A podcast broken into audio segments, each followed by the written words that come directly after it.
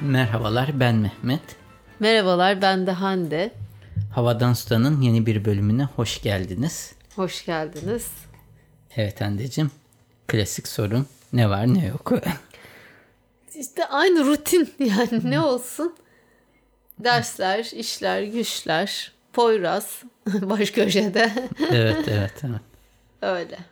Evet. Sen nasılsın? Ben de iyiyim. Bizde de işler güçler aynen devam ediyor. Yaramaz bir şey yok. Hı.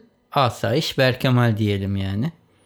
Şimdilik. İş olarak da. Amerika'da seçimler. Amerika'da seçimler. Sonuçta hani dünya bir şeyden kurtuldu, darısı diğerlerinin başına diyelim. Yani evet. Takip etmeye tabii çalışıyoruz.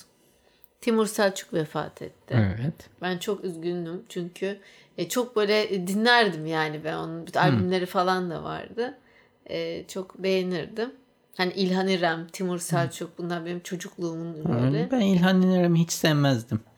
Bana çok farklı gelirdi. Mesela MFÖ'yü nasıl seviyorsam İlhan İrem'i de severdim yani. Anladım. Evet. Onun dışında da başka Türkiye'den önemli bir haberimiz var mı? Klasik seçim ve yani siyaset dışında bir şey yok galiba. De şimdi mesela o devam ediyor. Konuşuldu. Yani unutulmaya. Çünkü Türkiye'de gündem çok hızlı değişmeye mahkum yani. Asıl gündem şöyle, bu sabah hop Merkez Bankası Başkanı. Evet. Ben daha Türk Kamu Yönetimi dersim var. Orada anlatmıştım. Daha bu hafta anlattım. Yani Cumhurbaşkanı'nın atama yetkisinden bahsetmiştim yeni sistemde. Tabii biraz eleştirel bir yaklaşımla da tartışmalar da oldu. Online böyle dersimizde. Tam onun üzerine iyi oldu yani. Güzel bir örnek oturdu yani cuk diye. Cuk oturdu. Evet. Öyle. Durum bu. İşte bu hafta biraz yorgunuz. Evet. Dinleyicilerimizden birkaç mesaj var. Bir tanesini forward ettim. Diyorlar ki yemek tariflerini vermeye devam edin. Görmüşsündür. Arttırıyorum ve bir başka yemek tarifi ben de vereceğim. Ben de bu hafta yok. Yok bende de yok canım yani. Senin kitap listen hazır oldu mu? Yok, Miran Hanım'a. Evet. Ama onu da sırf Miran Hanım'a özel yapma. Bütün dinleyicilerimize paylaş. Ama canım bütün dinleyicilerimiz istemiyor ki, Miran Hanım istiyor. Ben ona kendisine gönderirim. Bir de şimdi ben farklı bir hazırlayacağım. Yani ilgi alanlarına göre olabilir, roman olabilir. Yani edebiyat vesaire, her alanda siyasetle ilgili de. Çünkü yurt dışına yaşadığı için Türkçesini de geliştirmek istiyor. Belli yazarları seçeceğim ona uygun yani amacına uygun diye. Öyle. Hazır evet. Unutmadım aklımda. Başlayalım mı o zaman haberlerimizi? Hadi başlayalım. Bu hafta biraz kısa tutacağız anladığım kadarıyla. Evet, sen yorulmuşsun. Bütün gün yolda olan bendim. Sen daha çok. Valla inan Poyraz yani sen kaç kilometre gitsen bana mısın demez yani. Daha yorucu. Göre söyleyeyim. İlk haberim Akiko Hanım'ın memleketi Japonya'da, Tokyo. Japon hükümeti şehir dışından uzaktan çalışanlara bir teşvik vermeyi planlıyormuş. 1 milyon yen yaklaşık $9,500 ediyormuş. Sanırım bir seferlik ödenen bir para. Sen eğer Tokyo'dan çıkıp da daha önce kırsal alandan ve uzaktan çalışmaya başlarsan sana böyle bir teşvik vereceklermiş. $9,500 karşılığı bir para. Yani biraz taşınma parası gibi bir şey. Tamam. Fena değil yani, bu paraya ben de yok taşınılmaz ama taşınma masrafları için iyidir gene de herhalde. Düşündüm böyle bir $10,000. Gerçi şu anda baktığında $85,000 bir para ediyor. Türkiye koşullarında. Türkiye'de diğer konumuzda o aslında. Bu aylık olsa ben hemen yarına taşınayım. Aylık yani 9 ama yoksa bir seferlikse yok, bir seferlik anladığım yani kadarıyla. Aynı zamanda kırsal kesimdeki internet ağını, iletişim şeyini yükseltmek için de 100 milyar yenlik bir fon ayırıyorlarmış. Oradaki internet bağlantılarını güçlendirmek. Tabii buradaki amaç Tokyo'daki nüfusu azaltmak ve kırsal kesimde canlılığı arttırmak. Orada yaşayan insan sayısı artınca da oradaki yaşam daha aktif hale gelecek. Oranın belediyeleri ona göre vergi toplayabilecek. Yani oranın ekonomik hayatını daha canlandıracaklar. Tokyo'daki yüksek nüfusu da bu şekilde azaltmayı hedefliyorlarmış. Onun dışında da şirketlere de eğer kırsal kesimde sub office açarlarsa, yani insanların gelip hani mesela Tokyo'da merkezi olan bir şirket ama bilmem ne herhalde ilçesinde kasabasında ufak bir ofis açıyor. O çalışanlar oraya gidiyor. Hı-hı. Böyle bir şey açanlara da gene ayrıca bir teşvik vermeyi planlıyorlarmış. Olur, mantıklı. Bu arada ben bir şey diyeceğim. Hazır Akiko Hanım ve Japonya'dan bahsederken geçen hatta bu sabah mıydı? Yok, dün Mehmet'le böyle konuşuyoruz. İşte N11'in reklamları var, dönüyor. Ben dedim ki ya biz hep alışmışız N11, yani böyle İngilizce N11 diyoruz. Niye N11 diye? 11 nereden geliyor falan derken Korelilerin ortaklığından sen bahsettin. Sonra da uğurlu sayılarının 11 olduğunu söyledin. Hı-hı. Sonra Çin'e örnek verdi. 8 miydi Çin'de? Galiba Çin'de hatırladığım kadarıyla Japonya'nın 888 yani 888 diye bir şeyin uğurlu olduğunu hatırlıyorum. Çinlerde. Acaba Japonya'nın da böyle var mı uğurlu sayısı? Bir de ülkelerin hani oluyor mu? Neden oluyor? Sadece işte uzak doğuya falan mı özgü bir şey? Bilmiyorum ama yani Akiko'nun bilgisi varsa bize böyle yazarsa merak et. Hatta ben şöyle duymuştum. Çin'de içinde işte 3 tane 8'de olan telefon numaraları çok ciddi bedellere satılıyormuş. Araç plakası. Bilmiyorum. Telefonda duymuştum. Evet. Ben de böyle işte haberlere bakıyordum. Ondan sonra bir baktım ki Harley Davidson süper bir bisiklet çıkarmış Mehmet. Hem de elektrikli bisiklet. Duymuştum. Duydun değil mi? Yani o kadar zarif, o kadar estetik, narin hatlara sahip ki böyle bu bisikleti böyle tekerlekleri falan beyaz. Ondan sonra gidonu böyle tutmaya hafif ahşapımsı yani ya da o renk, şimdi bilemiyorum.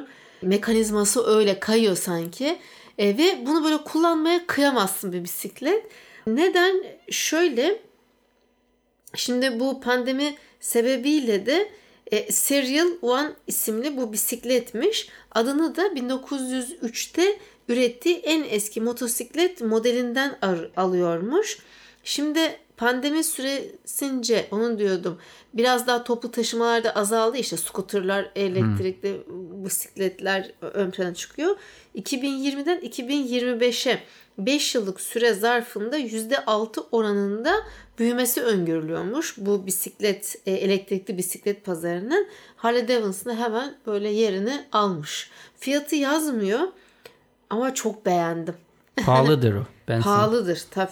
Yani motosiklet bile belki alınabilir yani. Şuraya bakar mısın tasarımına? Evet. Çok, gerçekten çok şık. Evet. Hı-hı. Ben bunu böyle bahsetmeden geçmek istemedim. Tamam. Benim diğer haberim de Tel Aviv'den bu sefer. İsrail. Bir Japonya, bir İsrail. İsrail çok uluslararası. Bu sefer de ne zamandır hep biliyorsun hep Amerika'ya örnek veriyorduk bu gerçek et olmayan etler konusunda. Bu sefer çözüm İsrail'den geliyor. Restoranın ismi The Chicken. Tamam. Tavuk yani. Ama yaptıkları et tavuk hemen restoranın karşısındaki bir fabrikadan geliyor. Hücre büyütmeyle. Yani tavuktan alınmış hücreleri tanklarda büyüterek gerçek et yaratıyorlarmış. Ve her gün 500 tavukluk et üretiyorlarmış. Tavuk hücresini çoğalttıkları için bu biraz ötekilerden farklı. Sentetik olanlar. Onlar bitkiden fermentasyon yapıyorlardı. Bunlar var olan bir tavuk hücresini laboratuvar koşullarında sürekli büyüttüklerini düşün. Ve büyütüp et yapıyorlar metrelerce diyelim. Birebir zaten hücresel olarak tavuk eti aslında. Sadece tavuk olmuyor. Tavuk bir hayvanı kesmiyorlar. Laboratuvarda üretilmiş et tat olarak, doku olarak her şeyiyle aynıymış. Böyle yani. Ya tat aynı, doku aynı, okey. Gerçek bir tavuk etinden mesela biz alıyoruz organik tavuk, şimdi Poyraz'da da yaptığımız için hiç yani Orvital'den başka almıyoruz. Reklam gibi oldu ama keşke olsa yani değil, yok. Aynı besin değerine sahip mi Mehmet? Ya bana aynı vitamini, proteini getirecek mi bu? Hayır, şöyle. Birincisi gerçekten tavuk eti, sonuçta sen tavuk eti yediğinde vitamin zaten yok, protein var. Tamam. Ne kadar protein alıyorsan bu da zaten hücresi olarak ikisini de alsan muhtemelen laboratuvarda ikisi de bu da tavuk diyecek. Yani nasıl insan derisini bazen laboratuvarda büyütüp sonra da üstüne yama yapıyorlar. Ay, evet. Aynı şekilde bu da tavuk etini fabrikada büyütüp kesip şekil verip sana et olarak veriyorlar. Korkutucu bir kısmı. Evet ya, biraz böyle hani aklım almıyormuş gibi. O zaman danayı da ineği de hepsini aynısını yapacağız. Bilmiyorum. Ya. Ha, belki yani niye her şeyden hücre alıp o zaman büyüt çoğalt yani. O zaman evet. İnsan hücresinden de al ya. Bunun bir şeyi yok ki. Deriyi yapıyorlar mesela, işte yanmış deriyi tekrar alıyorlar, evet. Büyütüyorlar, tekrar yerine koyuyorlar. Ay, bilemedim şimdi böyle yani. Hani eninde sonunda yiyeceğiz, bundan kaçının bu kadar hayvanı besleyip kesmenin yok. Çünkü o işlem sırasında birincisi hayvanların çektikleri bir süreç var. Tabii onu zaten yani. Onun dışında diyelim ki sen hayvanın anca belki 40'ını kullanıyorsun. 80'ini kullanıyorsun. 20'sini bağırsaklarına bunlar hep atıyorsun ve hayvan büyürken dünyanın dışkısı ve bunlar çevreye inanılmaz bir hem metan gazı hem de suları kirletiyor. Bunca hayvanı sırf yemek için beslemenin dezavantajı ve maliyeti çok fazla. Evet. Madem bu şekilde gidiyoruz, ben de bir başka fast company haberi sunayım.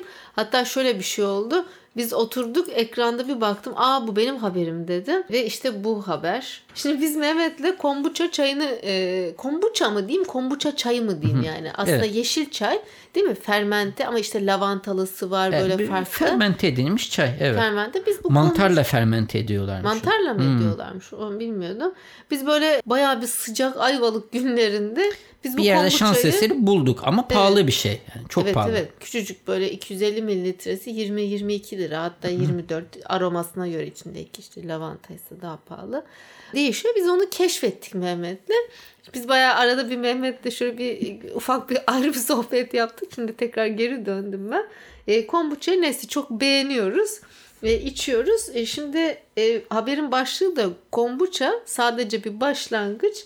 Artık food endüstri yani yemek endüstrisi bakteriya temelli olacak. Fermente bir mutfak olacak diyor. Evet, yani böyle yemeklerin daha çoğalacağı şeklinde. Çünkü insanlar artık bu probiyotiklere ilgi göstermeye başladı. Evet. Sen de bunlara özel bir şey değil mi? Şu aralar aktivyadan geçinmeye de. Bir de ben de o işte hafif bir stresten ve sanıyorum bu işte pandemi ve bidumun başka birkaç sorundan ötürü biraz böyle stres olmuştum. Birkaç ayda işte şu kolit olayını çekiyorum. Halk dilinde o kolit. Ondan sonra bayağı bir probiyotik verdi doktor. Yani 2 ay falan her gün içtim yani sabahları. Şimdi burada da Glukowski'nin işte projesi Plurality Now isimli tüketicileri her gün yedikleri yiyeceklerin nereden geldiğini düşünmeye zorlayan bir konsept, kavramsal bir metabolize restoran adı. Ondan sonra Plurality Now burada yeni menünün öğeleri işte sunarak yapıyormuş yeni menüyü ve bakteri kültürlerinden elde ediliyor. Yalnızca fermentasyon bir de kalıplama tekniği demiş. Hani molding teknik yani. Evet, kalıp. Ben çok kalıba döküyor muhtemelen. Evet gibi. Bu türde yani yapılan fermentasyon yiyeceklerden üretilmiş yiyecekler sunan kısaca, bir restoran. Evet. Bakteri bazlı. Yani dediğim gibi tada bakar. Yani yoğurta ve kombuça okey. Diğerlerini bilemiyorum. Kombuça çok güzel ya. Çok fresh yani. Ben son haberime geçeyim. Bu yeni bir madde keşfedilmiş. İsmi PHA. Polihidroksal konoat. Bu işin bitki bazlı bir maddeymiş bu. Ve bu PET olarak bilinen plastiklere alternatif olarak çıkartılmış. Bu maddenin özelliği bakteriler bu maddeyi yiyormuş. Yani siz doğaya bu maddeyi attığınızda bakteriler bu maddeyi yediğinden karbondioksit ve suya dönüşüyormuş. Yani bu şekilde çözünüp doğada eriyormuş. Bu kapsamda da Pepsi, Bacardi, pipet üreticileri bir sürü farklı firma bu maddeden ürün yapmaya, daha doğrusu paket yapmaya, şişe yapmaya, işte pipet yapmaya denemeleri yapıyorlarmış.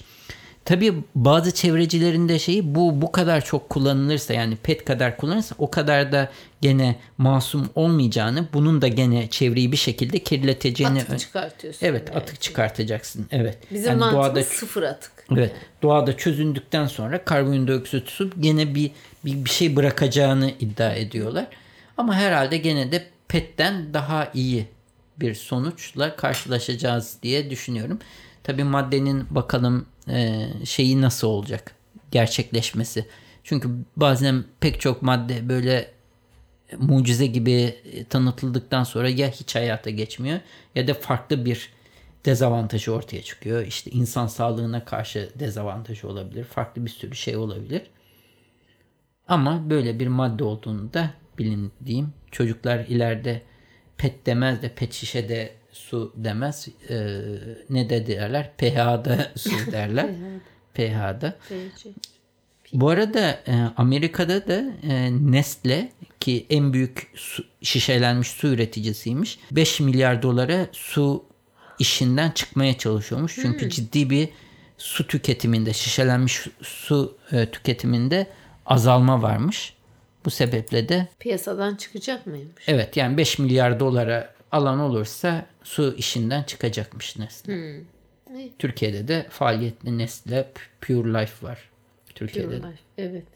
Benim çok hızlıca son haberim de şu. Bloomberg Economics, Mehmetciğim, bir rapor hazırlamış. 800 milyon kişinin dünyada yani işini robotlara kaptırma riskiyle karşı karşıya olduğunu belirtmiş.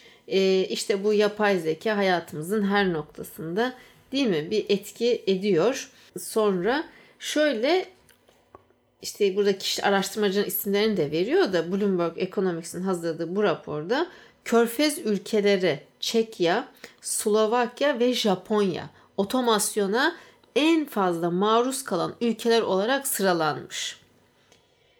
Bu sabah gerekçe olarak da bu ülkelerdeki istihdamın büyük çoğunluğunun robotlarla yapılabilecek basit işlere ayrılması gösterilmiş. Dolayısıyla bir saptamaları daha var.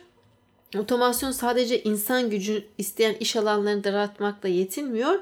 Aynı zamanda gelir düzeyindeki eşitsizliği de, yani eşitsizliğin de artmasına sebep oluyormuş. Bu şekilde belirtmişler. Evet, ama bu bilemiyorum sadece işsizliğe sebep oluyor. Birilerinin işsizliğine sebep olacak da hep bu tür şeyler bir yerlerde bir işsizlik yaratırken başka şeylerde iş yaratabilir. Onu da düşünmek lazım. Kesinlikle. Ve her işte insan kalacak diye tutulması anlamsız ve insanlığa aykırı gibi düşünüyorum. Mesela eskiden hatırlar mısın? Boğaziçi köprülerinde gişelerde oturan insanlar vardı ve para alırlardı. Hem de pis havası olurlardı. Evet.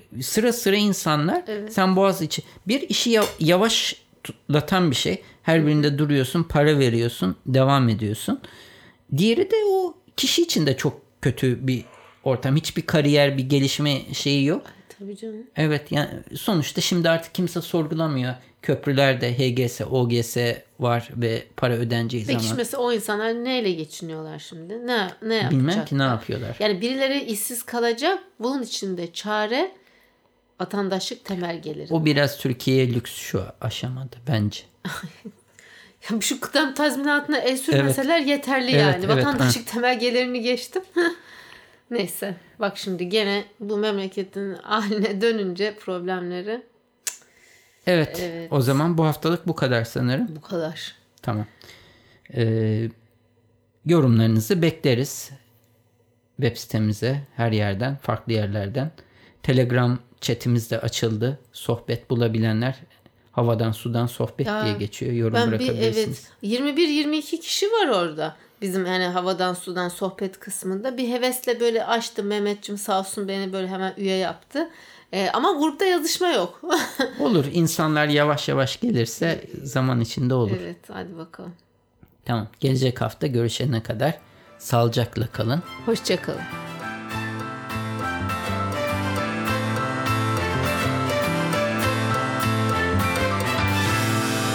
Müzik Arda Görgün. Yayınlarımızı Apple Podcast, Google Podcast, Overcast, Spotify, Power FM, farklı birçok akıllı telefon uygulamasından dinleyebilirsiniz. Bu www.35milimetre.com adresinde Havadan Sudan bölümüne girerek bölümlerinizi bilgisayarınız üzerinden de dinleyebilirsiniz. Yine aynı sayfa üzerinden her bölümde konuştuğumuz konulara ait bağlantılar ve videolar mevcut. Sayfanın sonunda da o bölümle ilgili arzu ederseniz yorumlarınızı bırakabilirsiniz. iTunes, Google Play ve diğer uygulamalara da yorumlarınızı bırakırsanız bizi memnun edersiniz. Bize direkt ulaşmak isterseniz havadansudan@35mm.com adresi üzerinden e-posta ile ulaşabileceğiniz gibi Twitter'da bana @35mm, Hande'ye de @handetekturan adresi üzerinden takip edebilirsiniz veya da direkt mesaj iletebilirsiniz. Son olarak da Facebook üzerinde Havadan Sudan isminde bir grubumuz mevcut. Bu grupta genellikle duyurularımızı ilettiğimiz gibi dinleyicilerimiz ilginç buldukları haberleri de paylaşıyorlar. Arzu ederseniz bu gruba üye olarak siz de diğer dinleyicilerimizle etkileşimde bulunma imkanını bulabilirsiniz.